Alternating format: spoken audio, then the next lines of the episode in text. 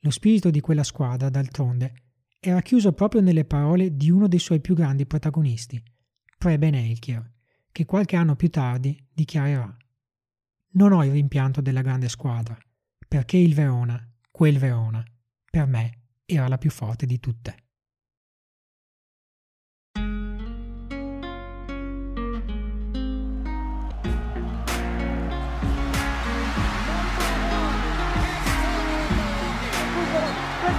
Ha vinto, ha vinto! Vola, vola verso il podio! Sopra Berlino! Favole sportive, storie di grandi imprese, a cura di Pietro Galvani e Silvia Etrari.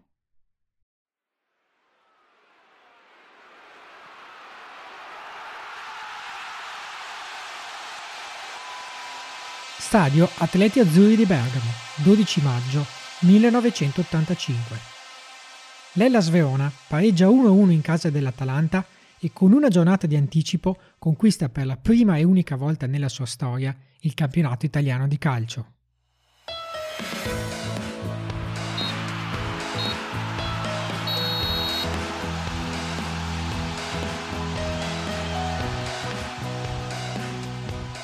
È una delle pagine più belle della storia della città, se non la più bella. Un trionfo tanto inaspettato quanto meritato. È un'impresa che coinvolge tutta la città scaligera, ma che varca pure i confini nazionali. La stampa italiana e non solo non fa altro che parlare delle gesta della squadra allenata da Osvaldo Bagnoli, che quel giorno tocca il punto più alto della sua carriera. La città impazzisce, si colora di giallo e di blu i giocatori diventano dei veri e propri eroi. Cominciano i caroselli di auto in centro e i bagni nella fontana di Piazza Bra.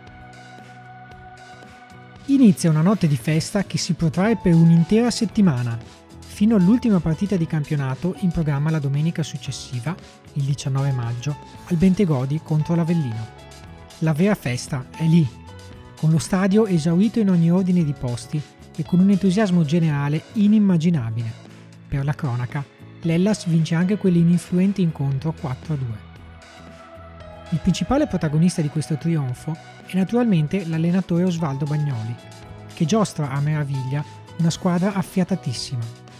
Costruita dal direttore sportivo Ciccio Mascetti, ex capitano gialloblu negli anni 70, dal patron Ferdinando Chiampan e dal presidente Tino Guidotti. Ma quando nasce veramente il Verona dello scudetto?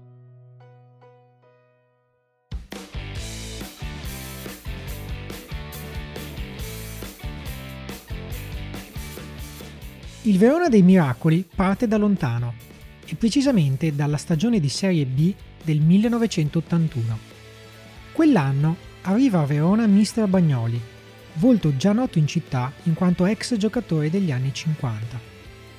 Alla sua guida, l'Ellas vince il campionato cadetto e viene promosso in Serie A. L'anno seguente Bagnoli, all'esordio come allenatore nella massima categoria, compie già il suo primo piccolo miracolo. Nell'83 ottiene infatti un insperato quarto posto finale, che vale alla società la prima storica partecipazione alla Coppa UEFA. In Coppa Italia va anche meglio, perché i giallo-blu, da neopromossi, raggiungono addirittura la finale contro la Juventus, vincendo la gara di andata in casa 2-0, ma perdendo quella di ritorno a Torino per 3-0 dopo i tempi supplementari. Ben sette giocatori di quella squadra, più mister Bagnoli, due anni più tardi conquisteranno lo scudetto, un segnale di grande programmazione e continuità da parte della società.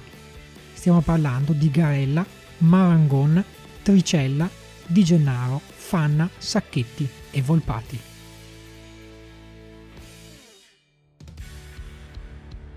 Nella stagione dell'83-84 ecco quindi l'esordio in Coppa UEFA, dove l'Ellas, a sorpresa, estromette la favorita Stella Rossa di Belgrado al primo turno.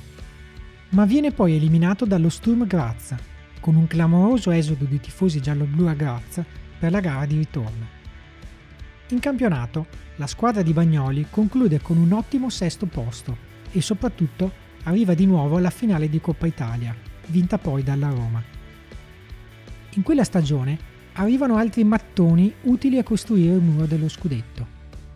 I difensori Ferroni e Fontolan, il centrocampista Bruni e l'attaccante Nanu Galderisi.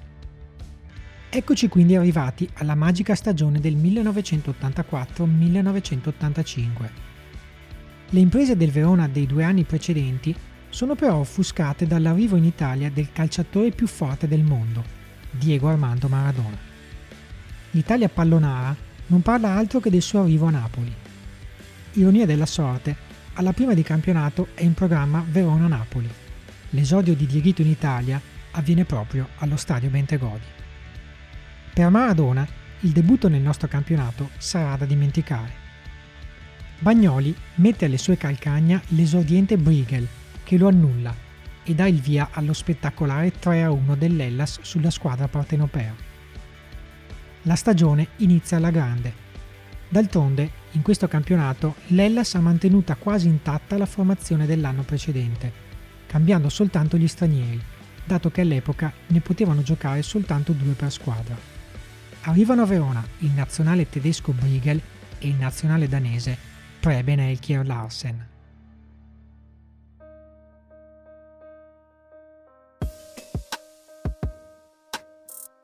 Hans-Peter Briegel non aveva bisogno di presentazioni. Volto notissimo nel nostro paese, se non altro perché aveva giocato due anni prima la finale del Mondiale dell'82 tra Italia e Germania, quando la nostra nazionale si laureò campione del mondo. Soprannominato non a caso il Panzer tedesco, Briegel incarnava la potenza, pronta a travolgere chiunque si parasse tra lui e la porta avversaria. Davvero impressionante quando partiva in progressione, nonché negli inserimenti aerei in area, il terzino teutonico fu reinterpretato da Bagnoli come mediano di spinta, regista arretrato o centrocampista avanzato a seconda delle situazioni tattiche richieste in gara. Insomma, un vero e proprio jolly nella manica dell'Ellas.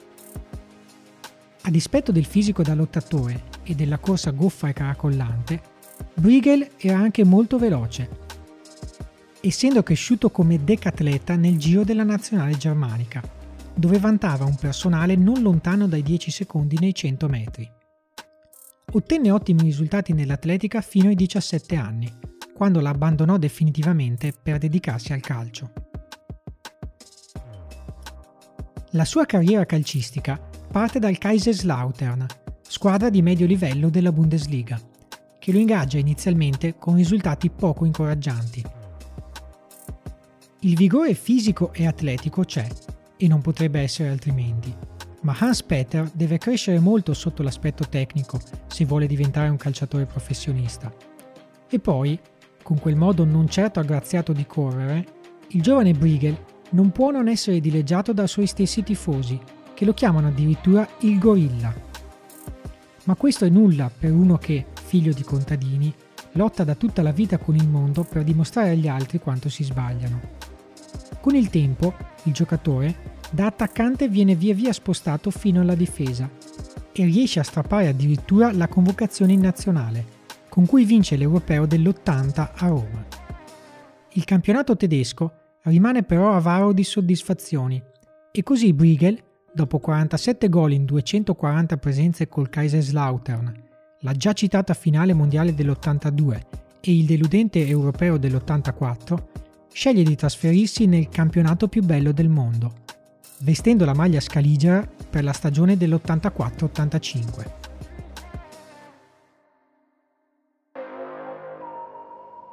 L'altro grande protagonista di quell'anno Preben Elkier Larsen, è sicuramente il giocatore più famoso e più amato della storia dell'Ellas Verona. Soltanto Zigoni, attaccante giallo-blu degli anni 70, o per i più giovani Luca Toni, possono insidiare il gradino più alto del podio nella classifica all-time del club veronese. Grande personaggio dentro e fuori dal campo, Elkier salì alla ribalta delle cronache sportive all'Europeo del 1984 dove con la nazionale danese raggiunse la semifinale persa soltanto ai rigori contro la Spagna. La sua carriera inizia nel vivaio del Copenaghen all'età di 15 anni.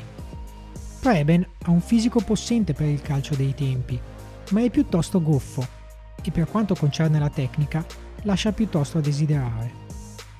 A 19 anni viene ingaggiato per un tozzo di pane dal Colonia. Preben non ha grosse aspettative per l'avventura tedesca. Vuole solo vivere lontano da casa, bere alcolici e andare a donne senza incorrere nelle ire dei genitori. Ma Mr. Weisweiler ovviamente non è d'accordo e cerca di imporgli, con scarso risultato, una disciplina ferrea. Il rapporto tra i due non può che essere burrascoso, ma la prematura morte dell'allenatore che cercò di fargli da padre, mandandolo in Belgio dopo solo una stagione per disperazione, e l'incontro con la futura moglie Nicole lo fecero rinsavire. Elkier capì allora che poteva fare molto di più di quanto, tra follie e squalifiche, aveva fatto nella Bundesliga. E nel campionato belga infatti esplode. 190 presenze in 5 stagioni, con 98 gol all'attivo, con la maglia del Lokeren e conquista della nazionale danese.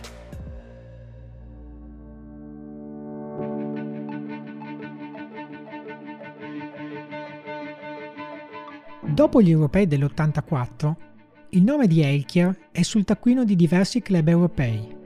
Mascetti riesce a portarlo a Verona soffiandolo a Tottenham e Paris Saint-Germain. Bagnoli è un po' perplesso. Sa bene che il carattere del danese non è facile. In Belgio, infatti, era soprannominato cavallo pazzo, poiché era insofferente alle regole e si allenava in maniera scostante. Un paio di volte era arrivato addirittura negli spogliatoi a partita iniziata. I fatti però danno ragione a Ciccio Mascetti. Alla quinta giornata di quella memorabile stagione dell'84-85 il Verona ospita la Juventus e la batte 2-0 grazie alle reti di Nanu Galderisi e Preben Elkier. Proprio quel gol del 2-0 è il più incredibile e famoso della storia dell'Ellas. Preben dribbla Pioli, entra in area saltando un giocatore ma nel contrasto perde una scarpa, proprio pochi istanti prima di tirare e segnare nella porta avversaria. Quel gol senza scarpa fece il giro del mondo ed Elchier venne così ribattezzato Cenerentolo, un altro dei tanti soprannomi affibbiati al danese.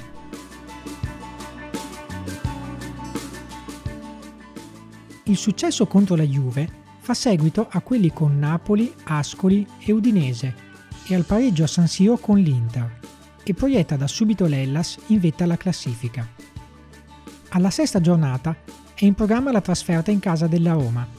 Finisce 0-0 e stavolta, agli onori delle cronache, sale il portiere giallo-blu Claudio Garella. L'estremo difensore Scaligio mantiene inviolata la propria porta per 90 minuti, compiendo parate strepitose con l'uso di tutte le parti del corpo. Il suo stile non è ortodosso, ma è estremamente efficace e così il Verona esce indenne dal difficilissimo campo dell'Olimpico. E pensare che diversi anni prima, dal 1976 al 1978, Garella aveva giocato per due stagioni proprio a Roma, con la maglia della Lazio, dove era diventato famoso per le cosiddette garellate. Alla fine del secondo anno laziale, contestato dai suoi stessi tifosi, cambiò aria e approdò alla Sampdoria, con cui giocò tre anni in B, prima di accasarsi all'Ellas nell'ultima stagione di Serie B dell'81. A Verona Claudio diventa invece Garellic. Dopo quattro stagioni in maglia giallo-blu, una migliore dell'altra, e dopo lo scudetto con l'Ellas, ne vinse un altro a Napoli due anni più tardi, più una Coppa Italia. Dopo il pareggio dell'Olimpico, la squadra di Bagnoli supera senza problemi la Fiorentina e la Cremonese, ma viene fermata in casa dalla Sampdoria. Il Torino ne approfitta e si porta ad un solo punto di ritardo in classifica e alla decima giornata è in programma proprio Torino-Verona. Tutta l'Italia calcistica si aspetta il sorpasso del Toro, ma allo stadio comunale il Verona sfoderà una delle migliori prestazioni dell'anno e vince per 2-1 con gol di Brigel e Marangon. È dopo questa partita che la società comincia a credere veramente al suo sogno. L'Ellas sale a più 3 sul Torino. Ricordiamo che all'epoca la vittoria valeva solo due punti e pareggia in casa con il Milan, ma in trasferta è implacabile, tanto che espugna anche il campo della Lazio. Nelle ultime tre giornate del girone d'andata, il Verona non è brillantissimo. pareggia a Como e in casa con l'Atalanta, mentre ad Avellino conosce la prima sconfitta in campionato. Nonostante ciò, l'Ellas rimane campione d'inverno, concludendo il girone d'andata al primo posto solitario.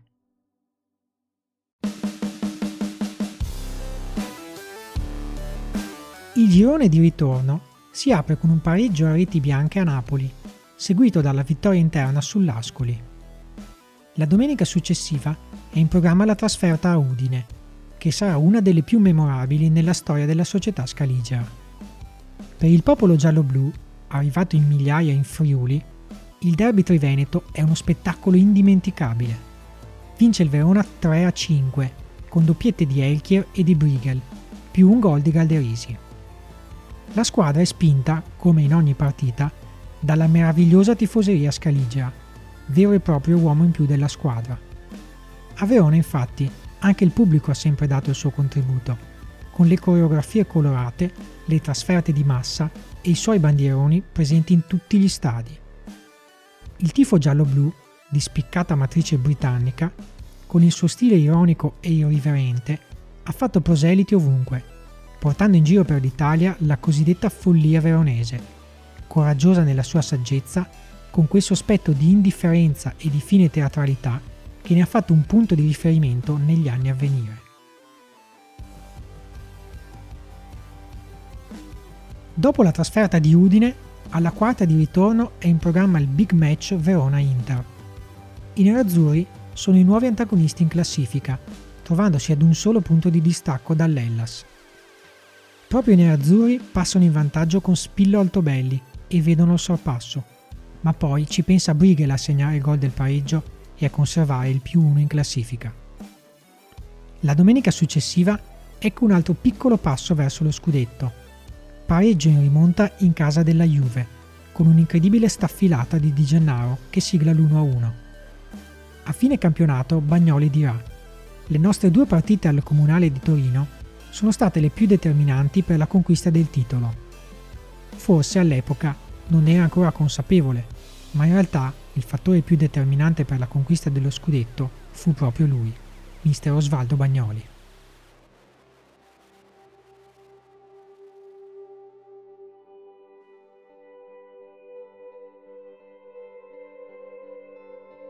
Bagnoli ha allenato il Verona per ben nove stagioni Personaggio introverso e non amante delle luci della ribalta, da giocatore fu una colonna del Milan, con cui vinse anche uno scudetto. Giocò poi in diverse altre squadre, tra le quali proprio il Verona. Come allenatore si affaccia al grande calcio a fine anni 70, conquistando la prima promozione in Serie A con il Cesena nell'80-81. Nella stagione successiva, come già ricordato, prende il Verona dalla Serie B e già il primo anno conquista la sua seconda promozione in Serie A consecutiva. I successivi due campionati sono al di sopra di qualsiasi aspettativa e Bagnoli è corteggiato dalle grandi, ma il tecnico milanese rifiuta le varie proposte, preferendo lavorare in un'isola tranquilla come la piazza veronese. Dopo l'esperienza in giallo-blu, Bagnoli approderà al Genoa e poi all'Inter, chiudendo a soli 59 anni la sua carriera. Inutile sottolineare che sia stato il più grande allenatore della storia dell'Ellas. Aveva doti di grande motivatore ed era capace di ottenere sempre il massimo dal materiale umano che gli veniva messo a disposizione, spesso poco più che discreto. Nessun fuoriclasse all'Ellas, ma anzi scarti delle altre squadre, che Bagnoli riuscì a valorizzare al massimo. Non sarà stato un innovatore tattico o un condottiero carismatico, ma pochi come lui hanno saputo tradurre con gli esiti del proprio lavoro l'importanza dell'allenatore. Faceva applicare alle sue squadre il cosiddetto catenaccio. Non a caso, proprio quel Verona dell'84-85 registrerà la miglior difesa del campionato, con soli 19 gol subiti. Il Verona dello scudetto fu soprattutto opera sua, perché con il suo fare riservato e con una squadra per lo più normale, riuscì a superare le grandi rivali dell'epoca, che avevano ben esposti in vetrina i più grandi calciatori del mondo. Maradona, Platini, Falcao, Rumenigge, Zico e Socrates, solo per citarne alcuni.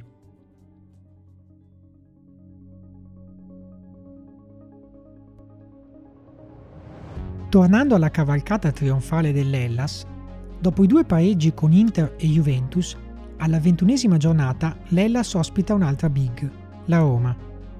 Per tutto il primo tempo, la ragnatela giallorossa mette in difficoltà il Verona, che esce solo nella ripresa. I gialloblu riescono a portare a casa il match grazie al gol di Elkier a un quarto d'ora dalla fine.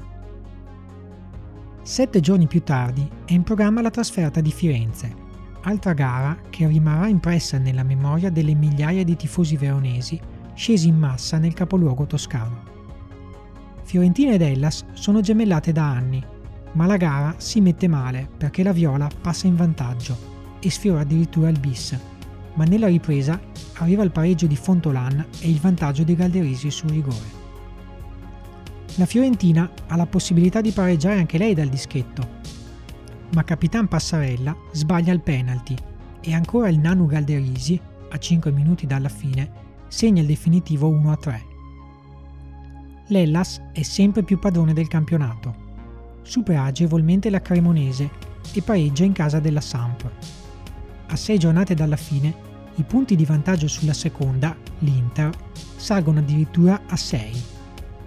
Il traguardo sembra sempre più vicino, ma alla 25 giornata arriva Bentegodi il Torino, che infligge all'Ellas la sua prima ed unica sconfitta casalinga del campionato. Il vantaggio sulle inseguitrici scende quindi a 4 punti e i maligni si augurano un cedimento della capolista, che sette giorni più tardi fa visita al Milan. Sulla carta è l'ultima trasferta insidiosa della stagione.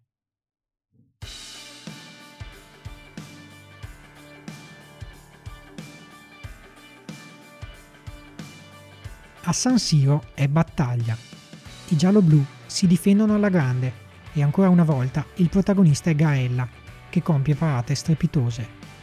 Finisce 0-0, mancano 4 giornate alla fine e la classifica ora dice Verona 37 punti, Torino e Sampdoria 34. Alla 27esima è in programma Verona-Lazio.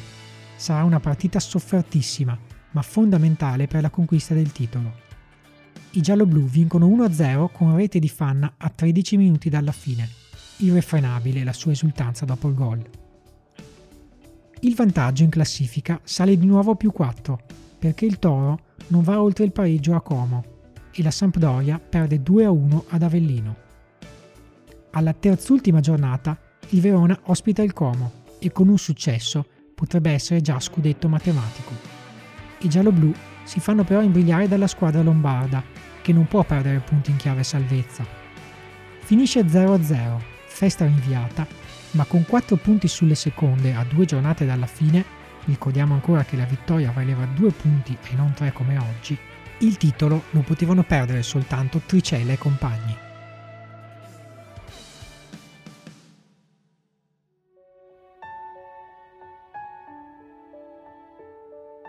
Ed eccoci finalmente al 12 maggio 1985. Impossibile contare i tifosi giallo-blu che invadono lo stadio comunale di Bergamo, come pure quelli che si assiepano in piazza Bra ad ascoltare la radiocronaca del compianto Roberto Pugliero, storico cronista veronese e voce protagonista dello scudetto. All'Ellas manca un solo punto per la matematica vittoria. L'Atalanta passa in vantaggio nel primo tempo, ma a inizio ripresa Elkier raccoglie una palla vagante in area di rigore e mette a segno il suo settimo gol stagionale, coronando la stagione più importante della sua carriera, tanto che a fine anno arriverà addirittura secondo nella classifica del pallone d'oro, dietro soltanto a Platini. Dopo il gol del pareggio, una lunga attesa sino al novantesimo minuto, quando può scatenarsi la gioia dell'intera città. Il Verona, per la prima ed unica volta nella sua storia, è campione d'Italia.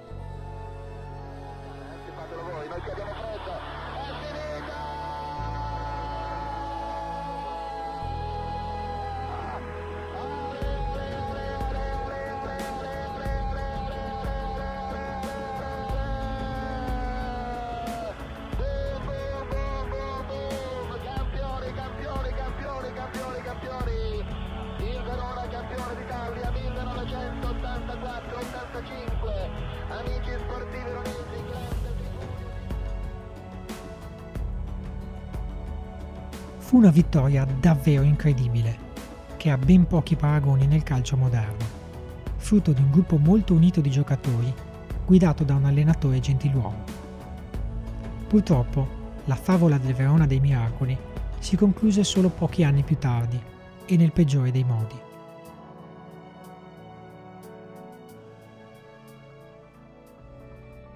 Dopo quell'anno, infatti, i quattro campionati successivi sono vissuti in un anonimo centro della classifica. Sotto la presidenza Chiampan, subentrato a Guidotti, le scelte societarie si rivelano sbagliate.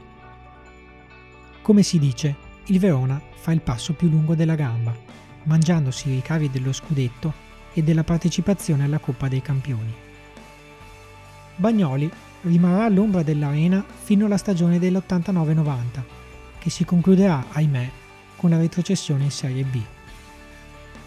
Quello storico scudetto rimane comunque incastonato per sempre nel cuore dei tifosi e il sogno del calcio a Verona è rimasto vivo sino ai giorni nostri.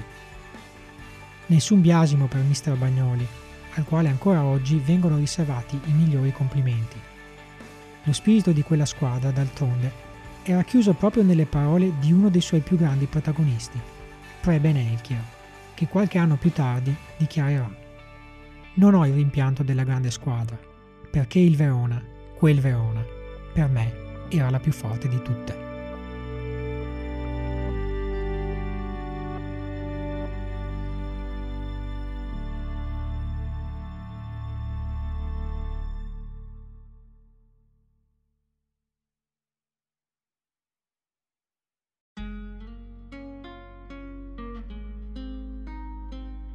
Avete ascoltato Favole sportive, storie di grandi imprese. Seguiteci anche su Instagram, favolesportive.podcast.